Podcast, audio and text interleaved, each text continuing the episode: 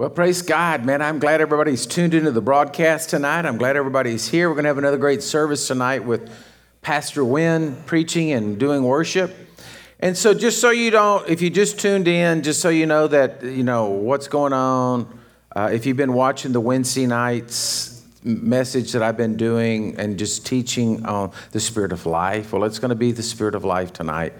Pastor Wynne's doing it. Praise God. We'll be back next week with our regular services like we have been. And so uh, we're going to do things a little different tonight, shake things up. And so I'm going to open in prayer and get going, and then I'm going to turn it over to Pastor Wynne. He's going to come up and he's going to teach for a little while, and then he's going to do worship at the end. So that way he gets you all soaked in the word, and then you can get the whole flow of the worship all soaking in you. Amen.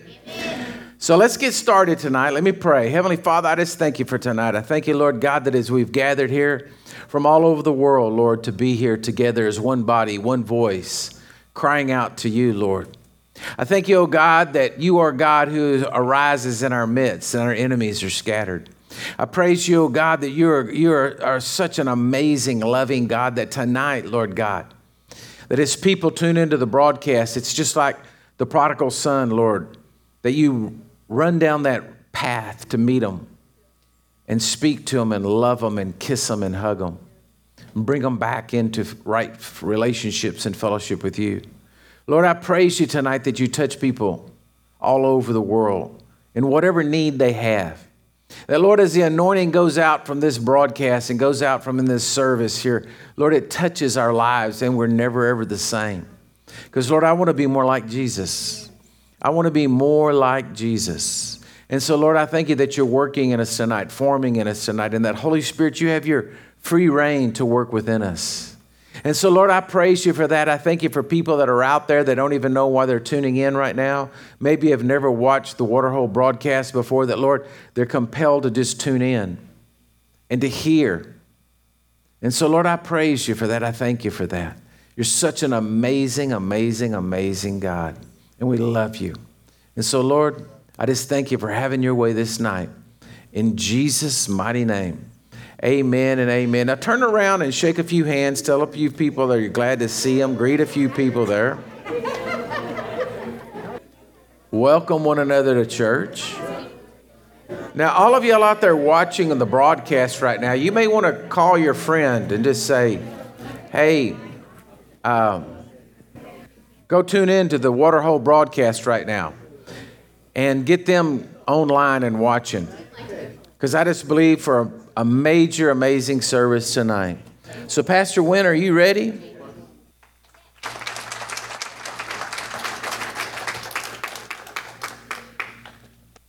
Good evening, everyone. It's really good to be here again. You know, at my time of life, I always say it's great to be anywhere. But it's absolutely fantastic to be with you. I can't see a, a person. I can see some blotches, but I can't see anybody's faces. Those lights are so good, aren't they? Do they make me look younger? That's what I want to know.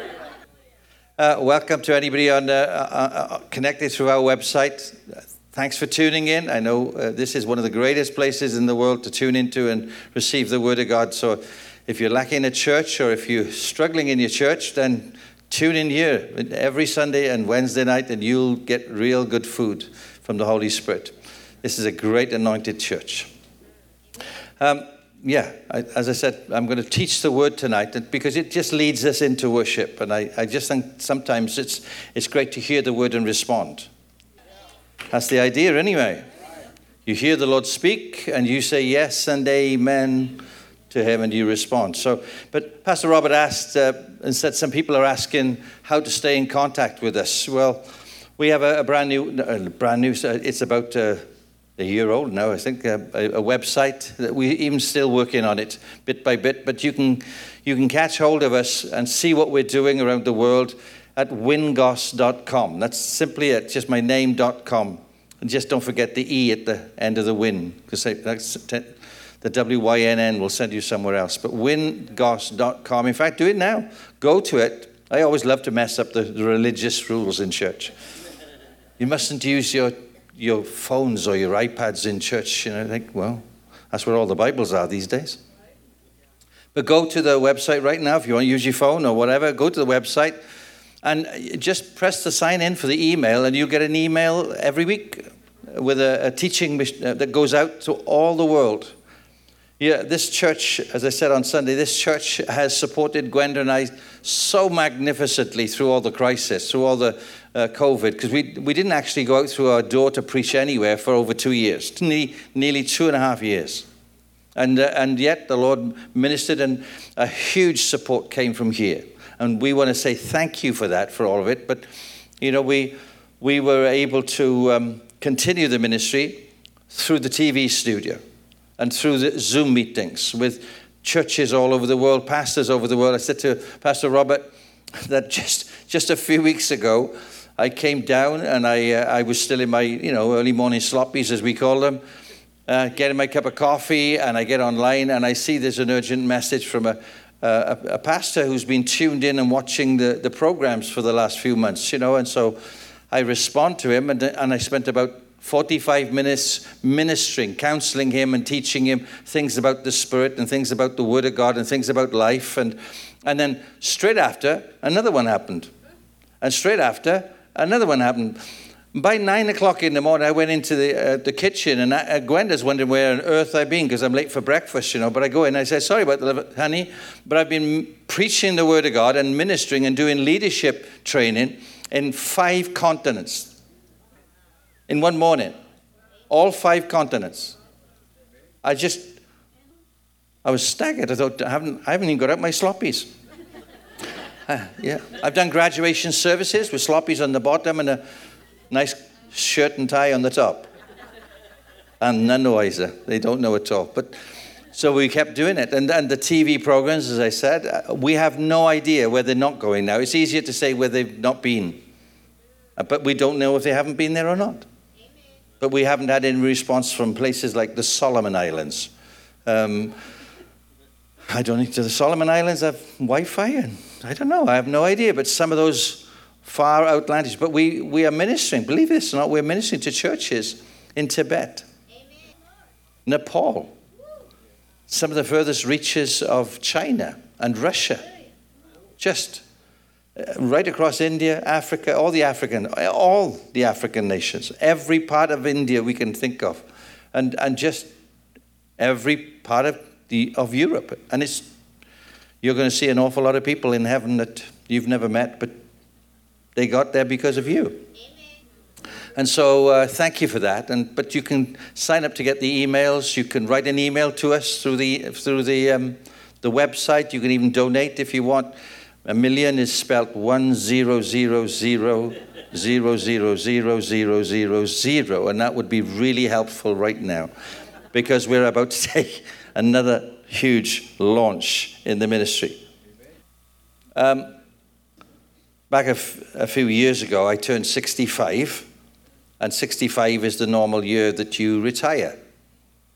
And I just got to that place of wondering, was I going to retire? Was, is it going to, you know, is that the time for me to do that? And the Lord said, no, you're going to refire, not retire.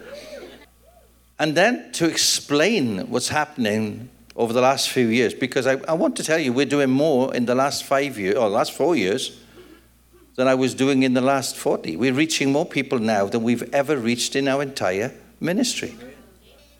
And a friend of mine is a very, very well respected and well known gardener in England. And oh, I had a problem with this wonderful, I don't know if you know what a rhododendron bush is, but we have these wonderful, glorious bushes that can grow almost to the size of a house, you know, but they're beautiful, colorful flowers, and Gwen and I love them, you know, and this one just seemed to be dying for no apparent reason, just really dying, but yet it had all these incredible new blooms that have never come to fruition. They were just stuck, like they had frozen. And there was hundreds. We'd never seen this bush have so many flowers. And we thought, my goodness, it's going to be Christmas three times over, all at once, you know. But it wouldn't come to anything. It's just the leaves went dark, and then the, the stems went dark. And uh, my, my friend came over, and I said, Hey, come and have a look at my rhododendron. Well, tell me, what's wrong with that? Well, he didn't know. And he said, Well, it could be a couple of things. It could be a disease, of course. He said, Oh, sometimes these rhododendrons, they know it's the end of their life. And all of a sudden, they put all their energy as if to say, a final farewell.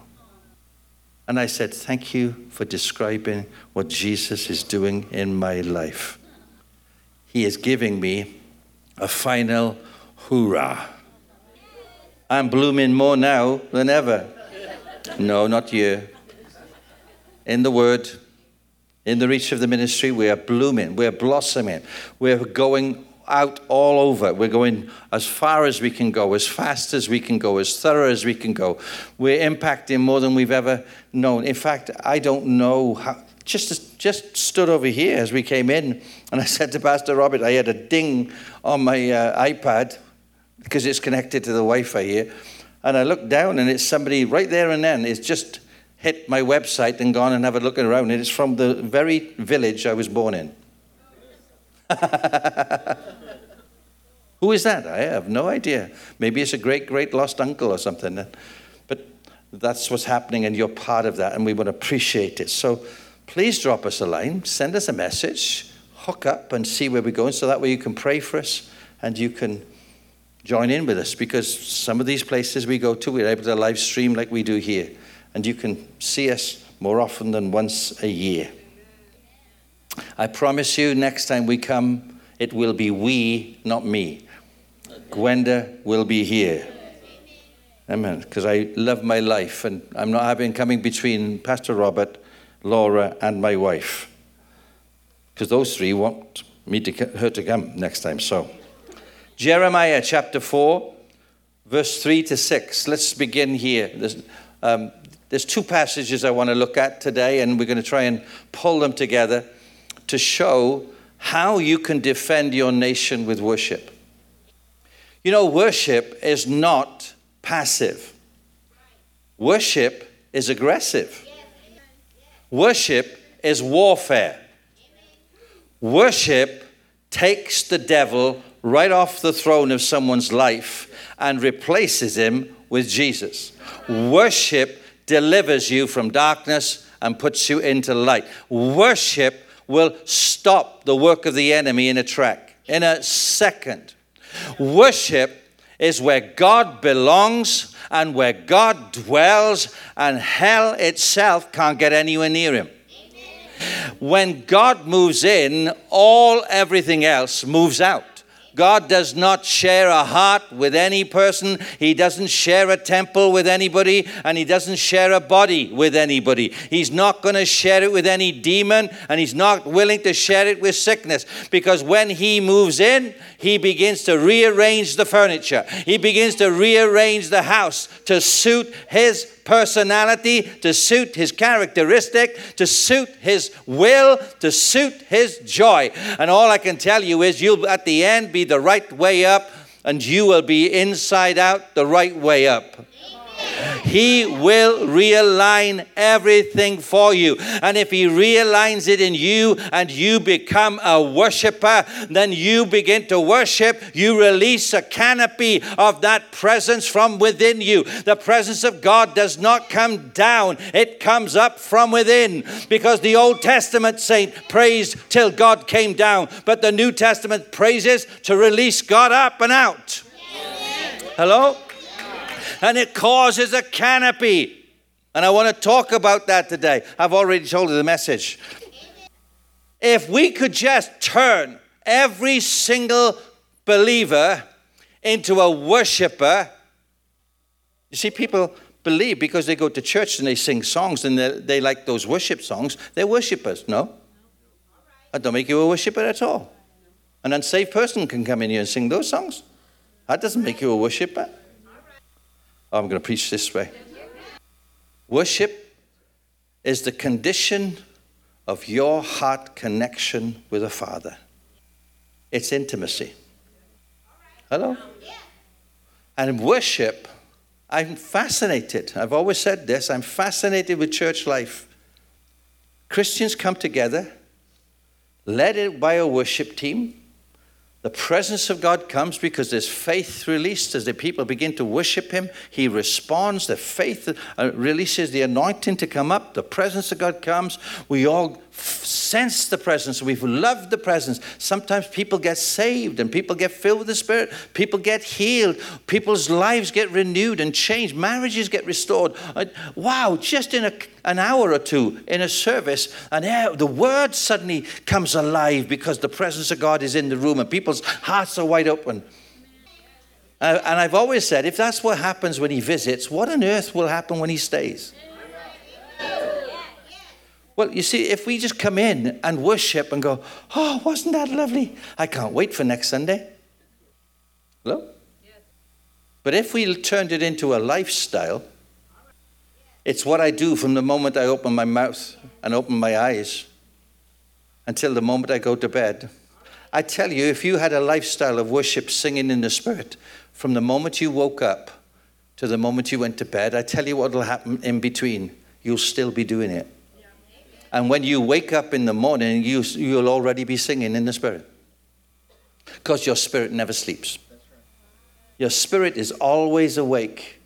Therefore, when your body goes to sleep, your spirit and soul have a dance. Hello? Miracles start taking place when we begin to have a lifestyle.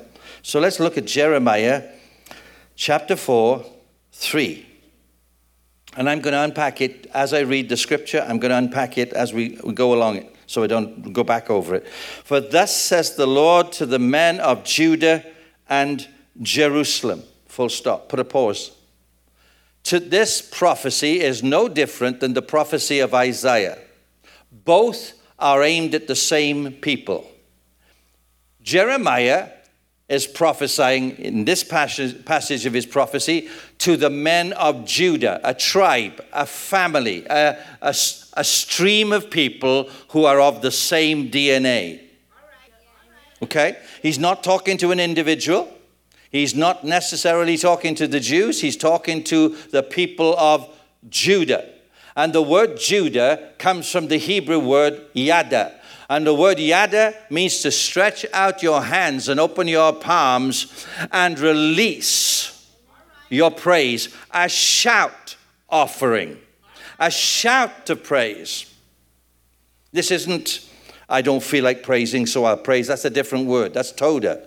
But this is yada. This is because I am full of thankfulness for what God has done and what God is doing in my life. And therefore, I am overflowing, and my expression is greater than when I'm having to sacrifice my praise. This isn't sacrifice, this is overwhelming joy. This is overwhelming thankfulness. Have you ever overflowed something? Have you ever filled something, walked away, and forgot to turn the water off? Yeah, and I've always said to people, What are you full of? Because whatever you're full of, you are overflowing. So if I came today with a, a, needle and I stabbed you in your head, blood will come out. If I stabbed you in the, the soles of your foot, blood will come out. If I stabbed you anywhere, blood will come out. Why? Because you're full of it.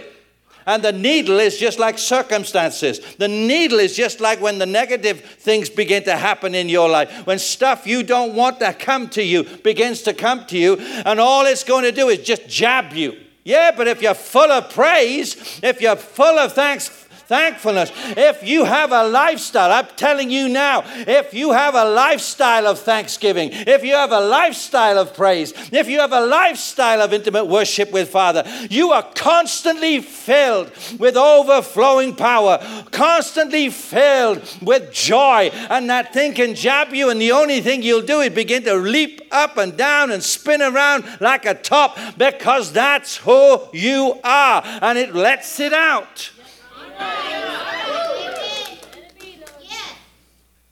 Golly, I, I remember in the early days, you know, I got saved in 77 and I started attending a charismatic group in a Methodist church because that was where I grew up and that's where I was. And one day, because of something that happened, they said to me, Wynne, would you share that thing about from the book of Acts and Paul being imprisoned? Somehow the Holy Spirit gave me a revelation. And I began to come the next week all prepared, as nervous as could be, because I was a shy young man and I didn't. I didn't, I didn't feel called to, this, to, to preach in those days. That, that hadn't happened yet. But there I was with the Bible in hand, and I had a, just about three things I wanted to say. But one of the things that came out in the middle of me speaking, which was a revelation that I have carried around the world for the last 44 years. In my telling this tale of, of Paul and Silas going into prison because they were arrested and as they're in prison, Silas, the young disciple, turns to Paul, the great man of God, the, the apostle who's taken the Gentile nations by storm. And Silas is wondering, What on earth have you got me into? Because this is the first mission trip Silas has ever been on. It's like traveling with Pastor Robert. You never know what's going to happen, you know? And Silas is probably looking at him going, what a fine mess you got us into. You know, what are you going to do now? What are we going to do now? And he says, Oh, we're just going to lift our hands. We're just going to yada our way out of this situation. And they begin to sing because all the prisoners could hear them. Listen, when most Christians get in a situation, it's oh,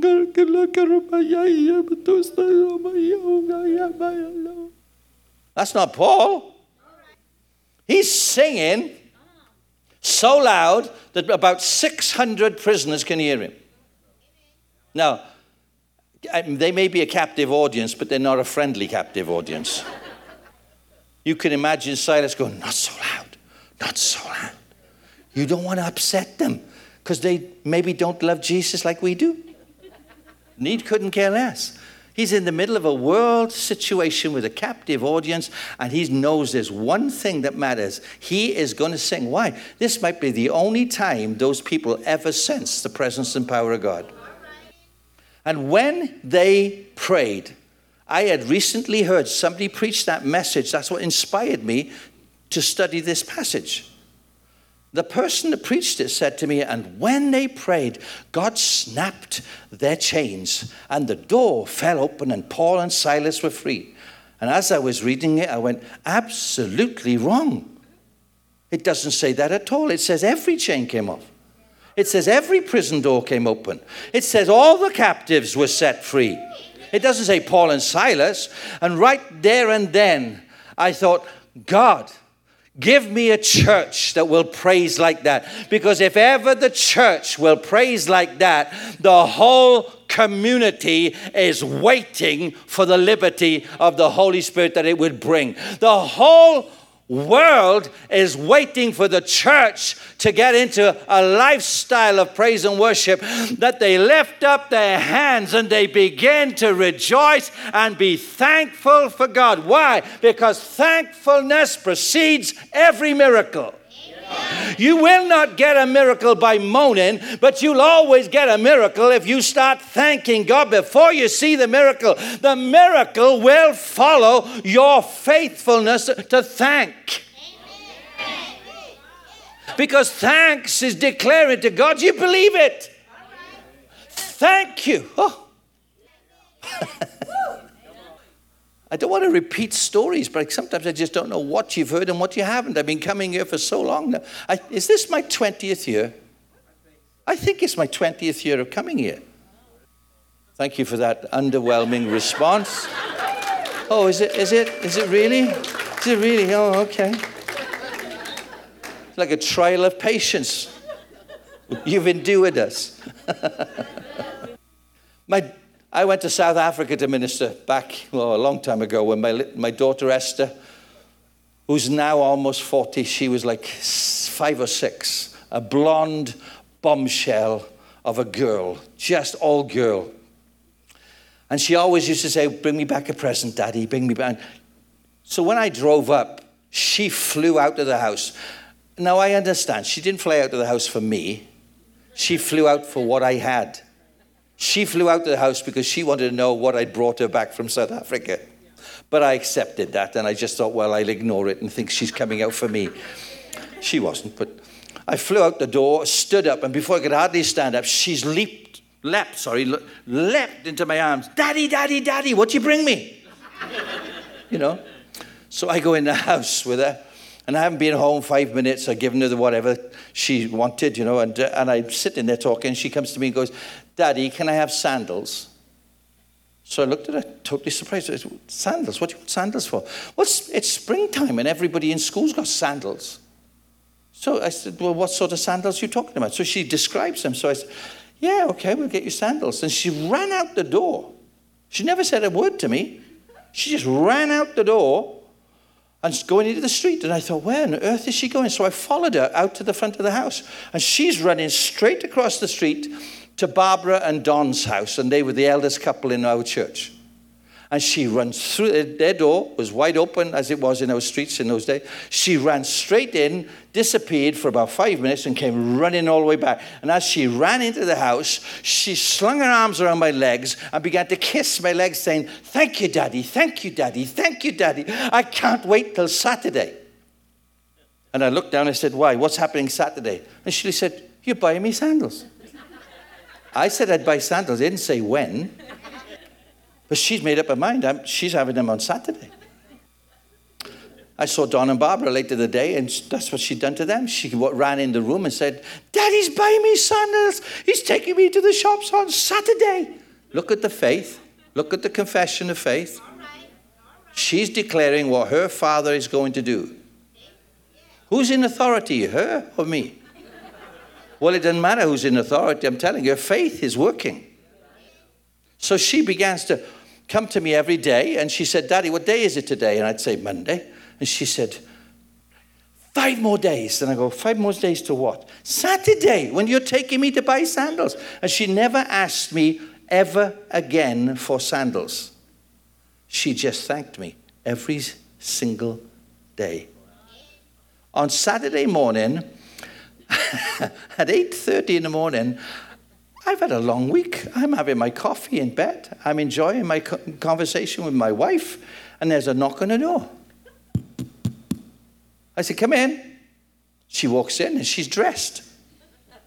She's dressed. She got a coat in her hands. She's done her own hair, which is pretty hard those days because she had hair down to here. But she's done her hair, and I looked at her. you can see she's done her teeth. She's washed. She's dressed, and she's ready. I said, "What are you doing?" She said, "Come on." We're going shopping. You're buying me sandals. Everything in me was going to say, No, no, I'm not getting out of bed. Just, this is my morning off. I, I'm tired. I'm having my coffee. No, I, like a slave, I got out of bed, walked into the, the bathroom, had a shower, got dressed, went downstairs. I, I wasn't allowed to have breakfast. We didn't have time, apparently. She's out by the car. I'm out by the car. We get in, we go to town. She gets her sandals. But she only ever asked once. But what she did after was the key. She just thanked. And her father, that could have easily said no, just followed the words, followed the faith. What did Jesus do with Mary when she said, just do what he said?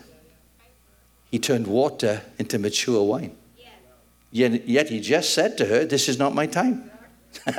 Never tell that to your mother. when a mother wants something, it's yes, ma'am.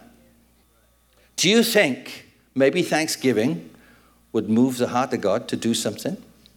I think it will move the heart of God when it wasn't even on the agenda. I think the heart of God is that He wants to respond to our praise. He wants to respond to our faith. And faith, sorry, praise releases your faith. And I'm preaching better than you're shouting. Okay, let's go on. This uh, message is to Judah and Jerusalem. And Jerusalem is a city, but it's a capital city, and a capital city rules the nation. So this word is not just to Judah, it's to the people of a whole nation. So this what he is about to say is going to influence the whole nation if they respond. Can I tell you, if you begin to live the lifestyle of praise and thanksgiving uh, as I'm talking, and begin to yada, and begin to toda, and begin to rejoice, and shabak, shabak is to play with a musical instrument and sing in the spirit. If you begin to do these things that are described to you over and over and over in the scriptures, if we would just do them and live them and make it a lifestyle, that the first thing we do when we open our eyes is Ramaka, Shandarabagoya, Mandala Lagobria, and the last words Ramaka Starabadoya Pasende Lakoba. And when you go shopping, you'll need to go Ramakasha, the prices today. I'm telling you, if we begin to do it, a canopy begins to affect our household and our household gets affected, and the canopy spreads because it depends on where your faith level is, it depends on where your authority level is. But the more you go into a lifestyle of worship, and the more you understand who you are in Christ, and you have a daddy, and a daddy is the biggest sitting on the throne, greater than any sickness and disease, greater than any famine, greater than any drought, greater than any circumstance. He is greater than them all, and He is your daddy, and you can run into His presence and climb onto His lap at any given second, just like my daughter could run in at 40 years of age and do it to me. And I would be delighted. And I told somebody one day that I was talking to somebody very, very famous and very, very respectful. And my daughter no, no, my grandson, my first grandson, Jesse, ran in through the door, breaking the protocol.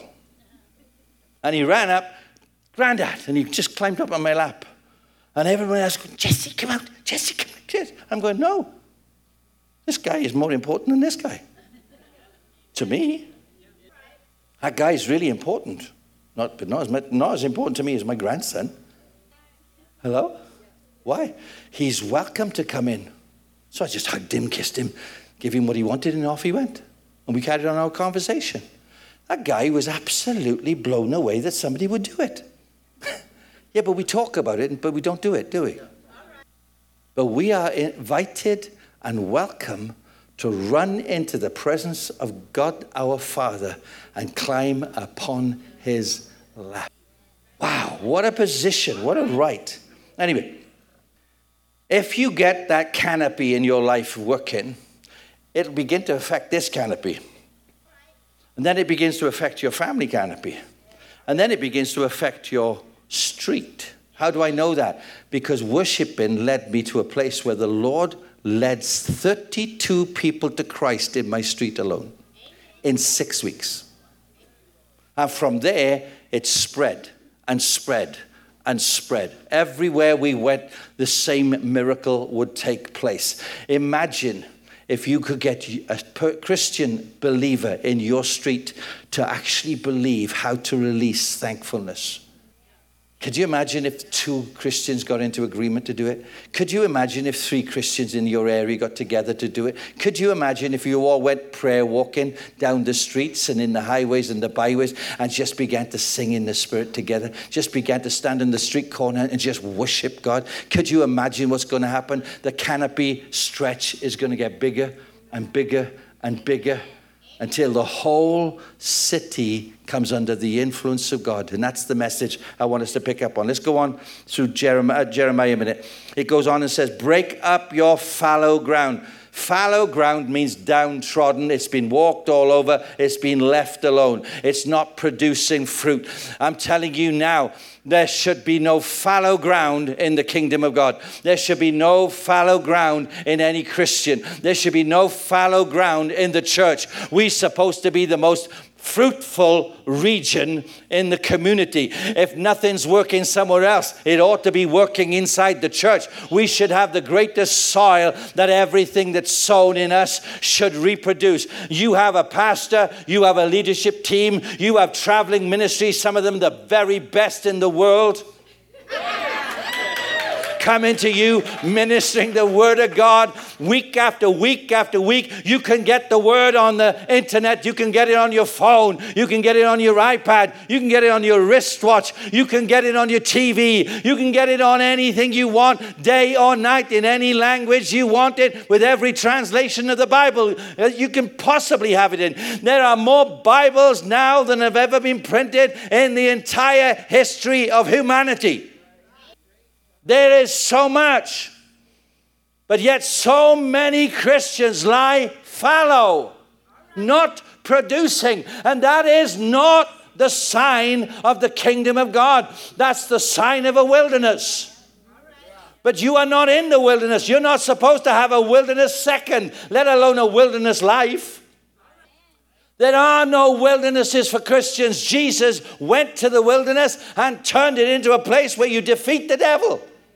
And he purchased us from the wilderness and he redeemed us and has caused our heart to have the ability to be fruitful and our lives to be fruitful and everything about us to be bearing the fruit of the Spirit, the gifts of the Spirit, the evidences of God. It should be natural for someone to come to a Christian and know that they are a Christian. I don't need a fish on the back of my car. I don't need the biggest Bible in town if that's only what tells them. And something wrong because if it's not my worship, if it's not my lifestyle, if it's not my faith, if it's not my smile in the midst of a midnight hour, if it's not my overwhelming joy that I don't care what comes against me because it's going to flee from me seven which ways. They don't, I don't need to put a fish in the back of the car. My life. My life bears the witness. God. And do not sow among thorns. In other words, sow wisely. Get rid of the thorns. Break up the fallow ground. Worship, thanksgiving breaks the fallow ground. Where nothing has been working, stand on it and begin to thank God. When your fields are dry, thank God. Oh, I'm pretty. Sorry, you are in a drought. I'm forgetting that. I'm not being facetious. I'm actually, obviously, being led of the Holy Spirit because I totally forgot you're in the middle of a famine, a, a, a drought. But I'm telling you now that behind thankfulness comes miracles. Ask Him once, thank Him every day. Wow. Circumcise yourselves to the Lord. if you've never heard me preach on that, you need to find my YouTube channel and watch me speak on when Joshua is confronted by the captain of the host on the top of the mountain. In the book of, I think it's Exodus at the end, or Deuteronomy, no, Deuteronomy. He's, he feels led to go to the top of a mountain because they don't know how to go into Canaan and take it. And he goes to the top of the mountain to worship and to pray and to find out what to do and what's God's plan to take this nation and destroy the, the enemies. And so he goes up there, and the captain of the host, Jesus, turns up. And, and Joshua is shocked, got, got his sword out and says, Are you for us? Are you for them? And he says, No, I'm for the Lord. You're supposed to be for us. And he tells him what the strategy is. And when he comes down, he gets the trumpeter to blow a trumpet. And the trumpet blows a trumpet that all the mature men of armed ability who could fight battles are called to the bottom of this hill where Joseph, uh, Joshua has just been up. And so 600,000 men stand in front of him, and all the priests are there. And probably they're all thinking, oh, he's been in the presence of the Lord. He went up to find a strategy to defeat the enemy. He's got it. And we're going to know. And we're going to go to battle. And we're going to win. And he says, The word of the Lord. Yes, go on. Be ye circumcised. Yes. What? What's circumcision? They don't know. It's Generations have gone since they were uh, circumcised. So they shouting down, What circumcision? What circumcision? Abe, the oldest guy. What's, What circum? What? No, no, no, no. Circumcision. What are you thinking about? Circumcision is what? And as they look forward, all, all the priests are pulling out two flint knives, sharpening them, heading towards the guys. And all the guys are backing off. Not one. Why? Why? Well, these priests are, are not. They're not practicing on me. They haven't done it ever before. Now they've been told you're going to circumcise 600,000 men. I bet there was a lot of New Testament preferential. You know, after you, after you. Because at least after 20, they may have it right. These priests are thrilled. They've heard about the stories of circumcision. Now they get a chance to practice and do it. Yeah, but 600,000 men are going to have to put their most intimate, vulnerable part in someone else's hands and trust them with a flint knife. And the flint knife goes right around the foreskin and they grab it and pull it off. But it's attached to what's underneath. So all of a sudden, you've got 600,000 grown men screaming like babies because it hurts and it exposes you and causes pain. And 600,000 men are bent over saying, Oh God, don't let the uh, Amalekites come now. Don't let the Agurgashites come now. Don't let the enemies come now. Why? Well, I can't defend myself. No, but you're in the right place to watch God defend. Your intimacy is restored because before you were circumcised, there was no vulnerability. That's the key thing about intimacy. It's removing a bit of flesh that stops you being intimate. A bit of flesh that's covering up the most sensitive part of a man's anatomy. And it's ripped away. And of course, that's the Old Testament physical. But the New Testament is the heart that God removes by the work of the Spirit and by the sword of the Spirit. He removes the flesh that's hardened over the heart. Just like the soles of your feet, you walk on them, walk on them, walk on them, and they get harder and harder and harder, and you're no longer sensitive. So you go to a, a, a, a certain uh, surgeon or you go to a certain doctor or nurse and they will pull it all off. They will take it all off and restore you back to sensitivity. That's what circumcision is. And he's saying, Jeremiah is prophesying to Judah and to Jerusalem and the whole nation, you're in the mess you're in because you've lost your sensitivity. You're no longer sensitive to God. You're no longer intimate with Him. You've got hard. Oh, and how the devil loves people's hearts to go hard to go cold, to be less intimate tomorrow than they were today. He loves it. But this prophecy goes on circumcise yourselves to the Lord and take away the foreskins of your hearts, you men of Judah and inhabitants of Jerusalem, lest my fury come forth like fire and burn so that no one can quench it. Because of the evil of your doings, declare in Judah and proclaim in Jerusalem and say, Blow the trumpet in the land. That trumpet is the sound of praise. Blow the trumpet of praise in the land, is what he's saying. He says there is a call. I want to say to you today there is something a shifting in the spirit realm. There is something going on on the planet, and the devil is at work and he is beginning to maneuver stuff all over. And Christians are more concerned about practical things than they are about spiritual things. It is time to get our eyes off the earth and put them back on the heavens. It's time to begin to make us joyful sound unto God with a voice of triumph. It's about time we shed forth our hands and begin to sing with joyfulness, with thankfulness, and begin to praise Him and create a earthquake in the heavenlies because it's war. Praise is warfare to the devil. You don't have to wage war with the devil. Just worship because that is waging war. You just got to sing unto God, and the warfare takes place and it begins to push back the strongholds. It begins to push back the, the dominions. It begins to push back those evil spirits that control regions.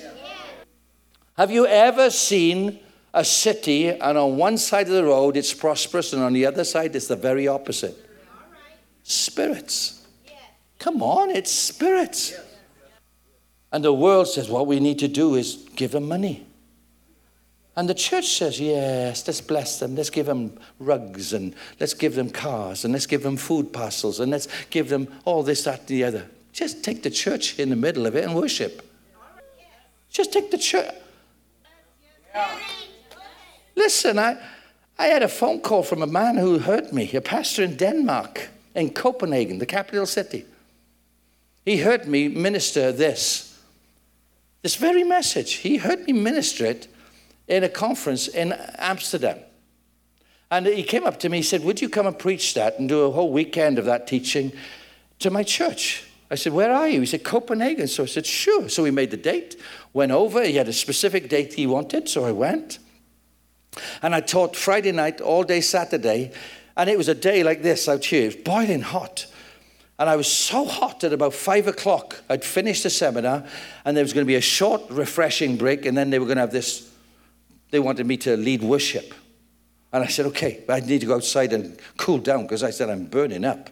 So I was standing outside drinking a glass of water, and the pastor comes out to make sure I'm okay. And was standing by the side of me, and he begins to tell me that every year in Copenhagen, every drug addict you could think of comes to a festival in that city. And they're allowed to take all the drugs they want as long as they stay on this island in the middle of Copenhagen. As long as they're on there, the police won't bother them. They can have free sex. They can have sex and nudity on all the streets. So, in other words, you can walk down there and you can look like this, and there's somebody right there in the nude, and they're making love. He said, you can, You'll see every ungodly thing you can think of, but it's all turned a blind eye to as long as it's on that island. And he said, We have been pleading with the government for 20 years to stop it, and they will not stop it. When we've been praying, why isn't God answering? And I just looked at him. I said, Well, have you thanked him for the answer? Or have you just kept asking? Because if you just ask and don't thank, you don't believe. You're not expecting anything. It's as simple as that. Have you, have you had a season where you stopped asking and just started thanking? And he went, No. I said, Well, maybe that's what we ought to do in that room tonight. I said, By the way, where in Copenhagen is this? He said, Right here. I said, Where? He said, Right here. We're in the middle of it now. Oh, I said, This is the area. Okay, so you've got the hall here. So when does this happen? What time of year? Maybe we ought to have a, an event in the middle of it. He said, It's on this weekend, right now. That's why we're doing this this weekend. I, so all of a sudden, I could hear the musicians start to sing, uh, play and sing this chorus, whatever. And I'm going, no, no, no. I want to tell them what to do. I want to tell them what to do. It's too late. They're gone. They're on. They're singing in the spirit. They're worshiping God. So I just grab a microphone and shout over the top of them, everyone, turn to the north, south, east, and west. Look out over your city. Look out over your area. Look out over the nation. And begin to thank God for an overwhelming response to all of your praise and all of your prayer. Stop asking, start thanking. And the people just got, I mean, it was like a fire exploded. They hundreds of just went to the walls, laying hands on the walls. Ramakasharaba, singing in spirit. Thank you, Jesus. Thank you, Jesus. Thank you, Jesus. That was probably by the time we finished about eight o'clock at night. I went to bed. There was a knock on the door at five past 12. And then the pastor said, I'm so sorry. I'm so sorry to wake you. I thought, gosh, the house is on fire. Something's happened, you know. And so he's knocking. He said, I didn't want you to miss. It's just been announced on television. The government has banned and closed the festival. and they will never, ever have it again.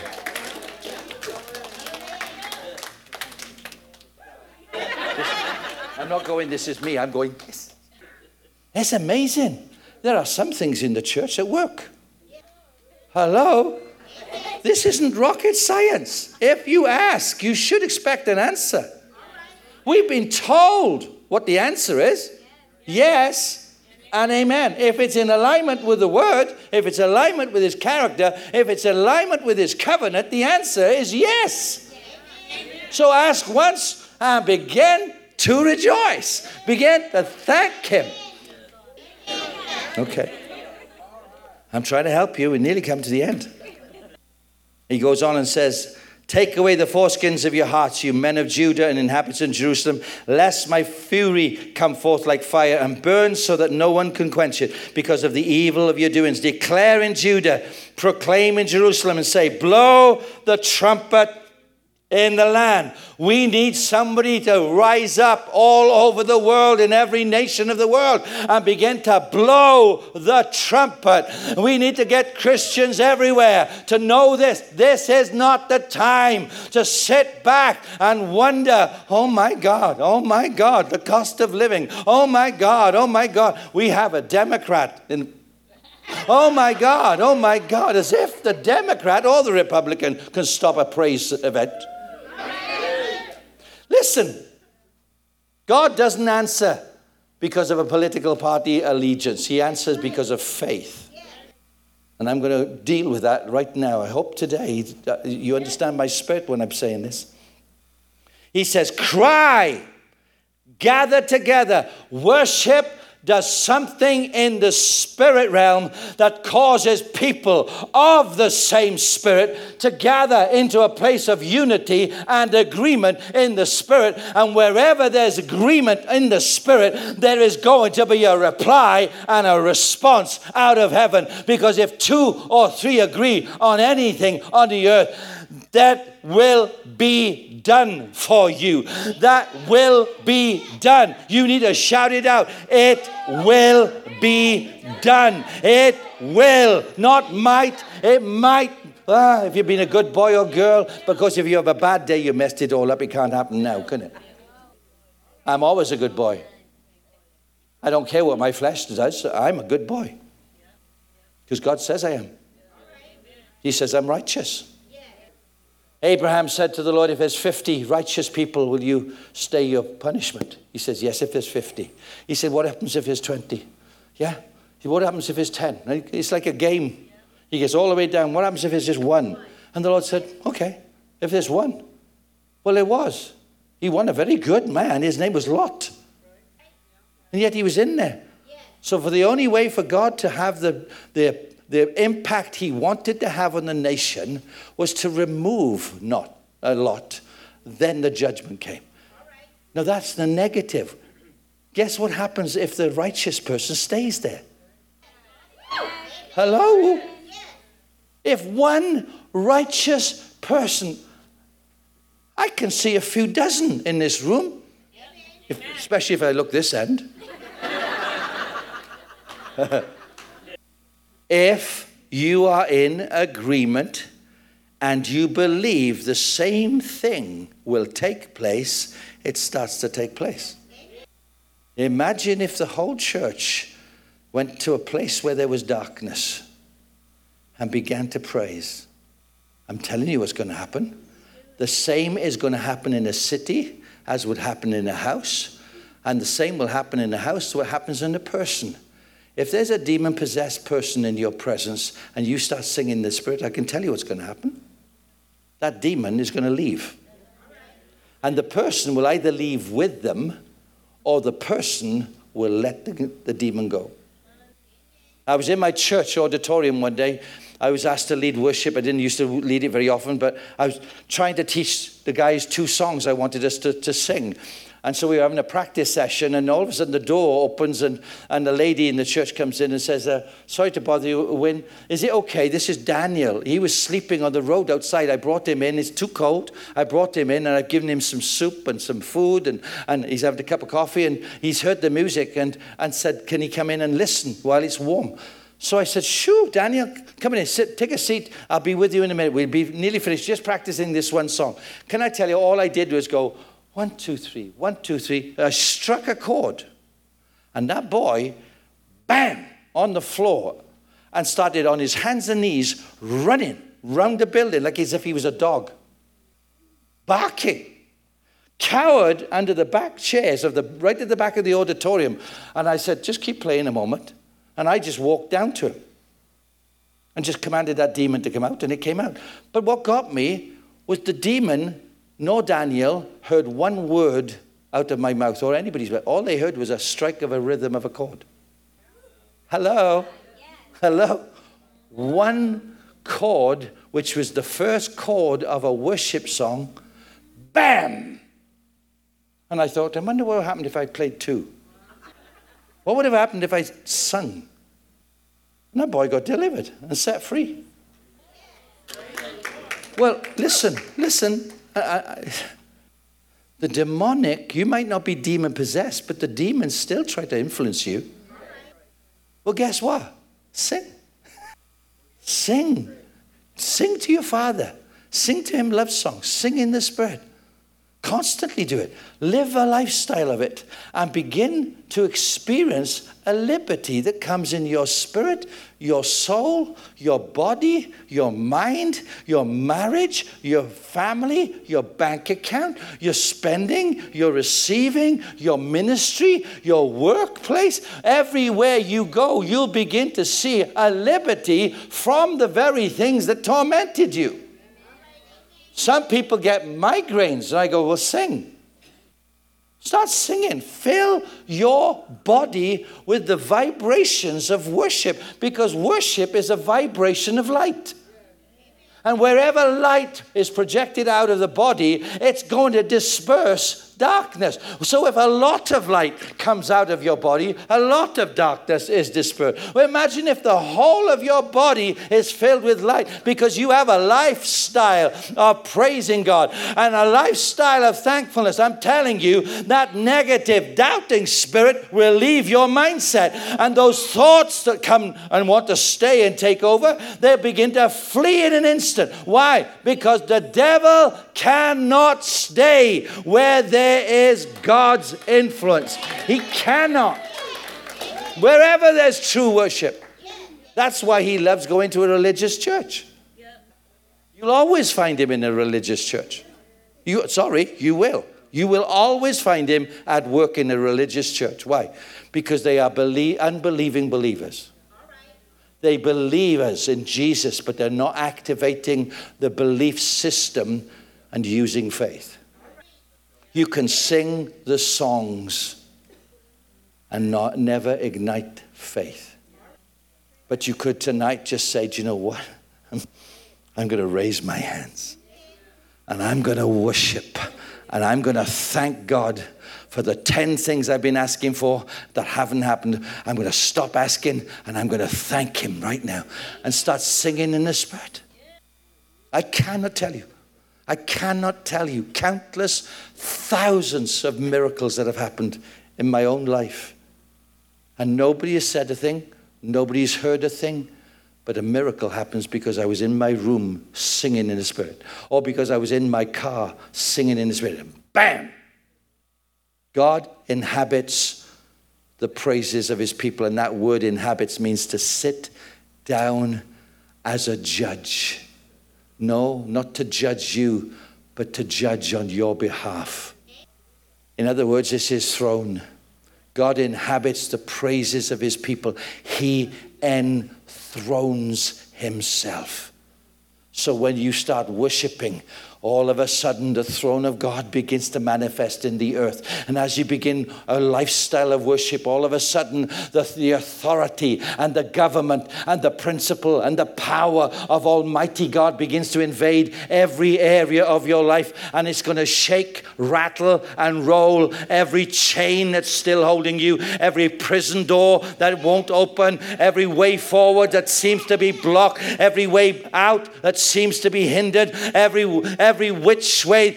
You don't know which way to go, which way is up, which way is down. Just sing in the Spirit, and all of a sudden, the anointing begins to shake the spirit realm because it is the spirit realm that's trying to stop you moving forward.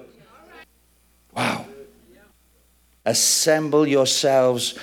And that word assemble means to be realigned, in right relationships or put together like an army. The army of worshippers. Come together, come into agreement, be realigned, get your relationships right. Don't be so, don't be so proud. Don't be so self centered. Don't be so egotistical that the other person's got to do all the apologizing. What does it matter? What's more important, souls, miracles, or, or feelings? Oh, thank you. And let us go into the fortified cities and set up the standard toward Zion. Wow. The word standard means a signal, a point, like a sign pointing to utopia. The sign isn't utopia, the sign's pointing to utopia. And he says, let's set up a sign to Zion. Zion is the city of David. It's in the middle of Jerusalem. And Isaiah says, Jerusalem is the daughter of Zion. In other words, the city is birthed from the place of Zion. Zion is at the top of a hill where there was a worship tent. David's tabernacle was not like Moses' tabernacle or Solomon's temple, full of rituals and stuff like that, and, and sacrifices and full of furniture. It was a simple white tent with the Ark of the Covenant on full view, no view, no veil whatsoever. They sacrificed a massive offering on the first day and never sacrificed another offering all the 40 years David was alive. But all they did was seven hours, three, hour, eh, three shifts of eight every day. 120 worshippers were inside that tabernacle, worshiping God day and night, seven days a week, every day of the year for 40 years, and it silenced his enemies. His enemies became his friends. And his enemies gave him all the materials for Solomon to build the, the, the temple. And all David did was focus on worship. And everything began to flow from a point of worship. Zion in the Old Testament is a physical place. And if you go to Jerusalem today, you will find they've uncovered the city of David, and somewhere in there was David's tabernacle. Yeah, but this is pointing forward also to the book of Hebrew, where it tells you that Zion is not a physical city, it's not a physical hill, it's a company of people. It's a company of people who've risen up and come to a place of agreement and unity to worship in spirit and in truth. And from that place, everything begins to flow to the earth because worship takes the authority over the spirit realm. I'm not going to go into the other scripture. I had a wonderful scripture. There's one line, let me just read the one line to it, and then I go to the piano. It says that when Paul was confronted on the road to Damascus in, in the book of Acts, you can find it yourself. He tells the story what happens. And here's what it says it says that he was to be delivered from the Jews and delivered from the Gentiles. In other words, a worshiper is not, it doesn't matter what you're born. The moment you become a worshiper, if you want to be a true worshiper of God, you've got to get let go of the natural and take forth the spiritual. And Paul was told, I'm going to deliver you from the Jews and I'm going to deliver you from the Gentiles so that you can minister to them. well, it's true. If you're like people, you can't minister to them. If you're just the same as them, how could you minister to them? If you moan and groan about the things that they moan and groan at, you can't deliver them, can you? So it's trying to tell us there is a higher nature. Yeah, it's called the new creation. It's in the inside of every born again Christian. And we must look to that nature. It's the nature of God Himself. It's been made in His likeness. It's like Jesus standing in front of us. He is neither Jew nor Gentile, He is a new creation. The created one that rose from the dead in a new format never been seen before, and you were born again after the Jesus of uh, the Jesus that came out of the tomb, not the Jesus that went in. Jesus of Nazareth went in, but the Lord of all glory came out. You were born with his DNA. And if you keep thinking American and I keep thinking Welsh, then we're never going to get anywhere because we're still making ourselves lower than we need to be. He says, No, you're neither American nor Welsh. You're not black. You're not white. You're not young. You're not old. You're not rich. You're not poor. You're not male. You're not female. You are the new creation and you are a worshiper. And if you start to worship from that perspective, you begin to realize, I have all authority over every demonic principality and power because it tells you in the book of Ephesians, you're seated in Christ far above him. Well, every believer get in that place in faith and begin to believe it and think like it and talk like it and act like it and sing like it. Because worship sweeps aside all the demonic. So if you're looking at America today and saying, my God, the devil is doing the worst he can do. No, no, no. Stop blaming the devil. Don't blame the devil. He has no power. It goes on in this passage in Acts in order to turn them from darkness to light and from the power of Satan to God. There's only two powers God or Satan. So the people of this earth are under the influence of God or Satan. If they're under the influence of Satan, Satan has blinded their eyes that they might not see. So we all sit in the room and go, golly, so many people are going to go to hell. Or we could say, no, no, no, no. That's our mistake. We've become silent. He's made us silent. Instead of Psalm 8 1, 8 2 tells us that the song of a babe suckling at the breast of its mother will silence the enemy. It's talking about you can be the babyest Christian, just got saved, having your first taste of the milk of God. But should you raise up your hands and begin to sing in the Spirit, your worship, it silences the enemy. And yet we've got a church that's been silenced. It's time to blow the trumpet. It's time to declare war. It's time to stand up and raise our hands and begin to thank for everything that we've been praying about and we're still praying about. Let's stop praying about it and thank Him for it. Let's begin to lift up our hands and come to that place in the Spirit where you can sense the Holy Spirit bringing the whole body of Christ to one place of unity and watch the atmosphere change because light invades darkness, and life invades death, and wholeness and health, and the life of God begins to fill everywhere. And I tell you what's going to happen the influence of the devil moves over.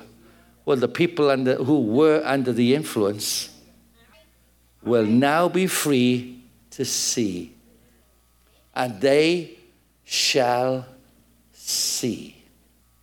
It says of the Hebridean revivals in the 50s that the preachers were in a boat, and one of my friends was in that boat. He was, they were all rowing the boat to the Hebridean revival to preach the gospel. And they said what looked like a cloud of rain began to fall and stay, but they realized it wasn't rain, it was the glory cloud of God.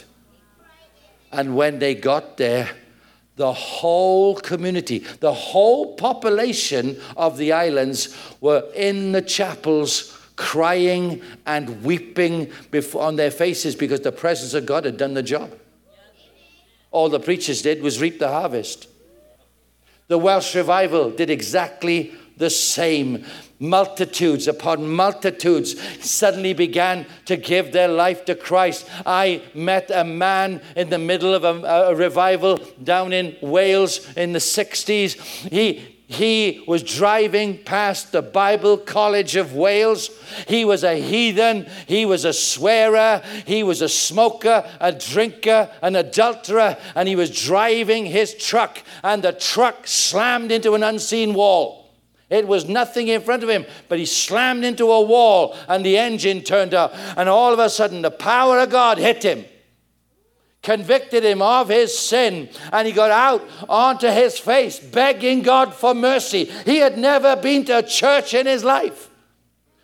He, what he didn't know was the wall, the building he was standing at, leaning on the floor right by there, was the Bible College of Wales, and all the staff and students were praying for the glory of God to hit people all around the area of that village and town. You can go read the books of revival and you will find the glory comes upon a whole community. How can that happen? Because the warfare has done its job. It's cleared the atmosphere. Calling Jesus. Help us, Jesus. Help us, Jesus. We doubt you so much. Help us, Lord, to be thankful, not for what you've done but for what you're going to do. We thank you right now for rain. We thank you for enough rain in this community, in this area, right across. We thank you, Lord, for the spiritual climate to change and people in their multitudes will come to Christ and be saved. Thank you, Lord. Miracles will be normal, deliverances will be normal. We thank you, Father. Jesus' name. Whew. Did you receive something? Why don't you stand? Why don't you stand and just turn to somebody, give them a hug, tell them, I'm receiving tonight, and so are you. You're going to receive tonight.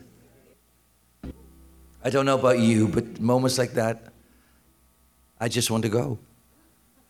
I just want to go. I do. I don't know when I, ever, I don't want to come back. Because I can taste, I can taste the worship of the throne of God. Because we just brought it here. So really, we don't have to go anywhere. It's right here. But it makes me feel I want to stay there. And I wish I could. Thank you, Jesus. I thank you this anointing to receive in the Spirit, Lord, will stay on this company of people the grace of God to receive miracles, answers to prayer so easily. In Jesus' mighty name. I pray for Brother Robert and Laura, Father. I thank you. I thank you for the relationship we have because of you. And I thank you for the, love that we have and the love that they have for us. But I pray right now that this would be a special season for them to be courageous, head over heels, foolishly courageous for Jesus, and to break something loose in this region. May he be known as the crazy preacher, the crazy cowboy but let people come from the north, south, east, and west. We call them today. Come. Come from all quarters. Come to the water hole and be refreshed in Jesus' name. Jesus' name. God bless you.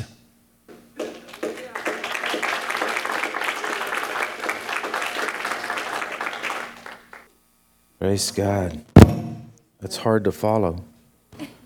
Uh, praise God. Uh, just be seated for just a moment. And, uh, you know, I want to encourage you about something as we go. Um, well, first of all, there, there may be some of you here that, that did not get to sow an offering Sunday morning and you want to sow an offering. Um, so I'm just going to have the, bu- the ushers in the back of the church just have a bucket back there and you know, you know what to do and just place it in there. And I want to pray over it in a minute. But, uh, you know, church, God is, God is doing such a great work.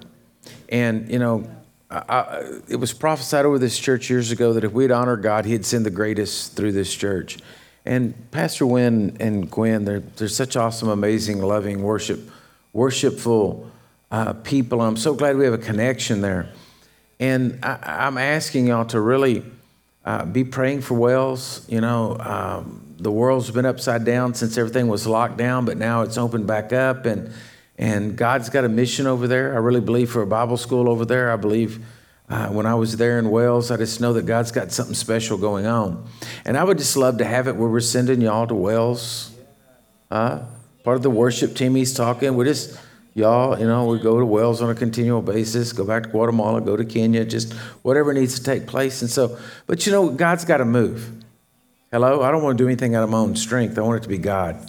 So, anyway, y'all be praying about that. Be praying for them. Go to their website. Uh, look at Wynne, wynnegoss.com and, and stay up with them. If you don't get his teaching that comes out every week, uh, you need to get it. Sign up for it, it'll come to you. Uh, keep you encouraged, keep you uh, blessed. Amen? Amen? So look at the person beside you and say, Man, I'm glad I was here tonight. And so if you would stand up, and I want to pray over you. And like I said, if you have an offering you want to, to give tonight, the, the offering buckets are there in the back of the church. But Father, I just declare right now in Jesus' name, Lord, I believe you for something special done in the Spirit tonight. I believe you, Lord God, that the power of the Holy Ghost sits and rests upon everyone watching this program, everyone in here tonight. I thank you, Lord God, that we leave this building in just a spirit of worship, and, it, and it's not going to leave. Lord, we want to, when, when the attack of the enemy comes down, we're going to stand up and praise and we're going to worship. And then coming out of us is going to be the power of God released unto this world. So, Lord, we give you praise for it. We thank you for it, Lord God. I just declare, Lord, that you you have your hand upon us and you're going to lead us and guide us and direct us. And Lord, we give you all the praise for it. Bless their tithes, bless their offerings, bless their giving, bless their businesses, O Lord God, and everything that they put their hands to, Lord. And we give you praise for it, Lord, in Jesus' mighty name. Amen, amen, and amen. God bless you, church. Greet a few people before you go, hug a few necks, and we'll see you again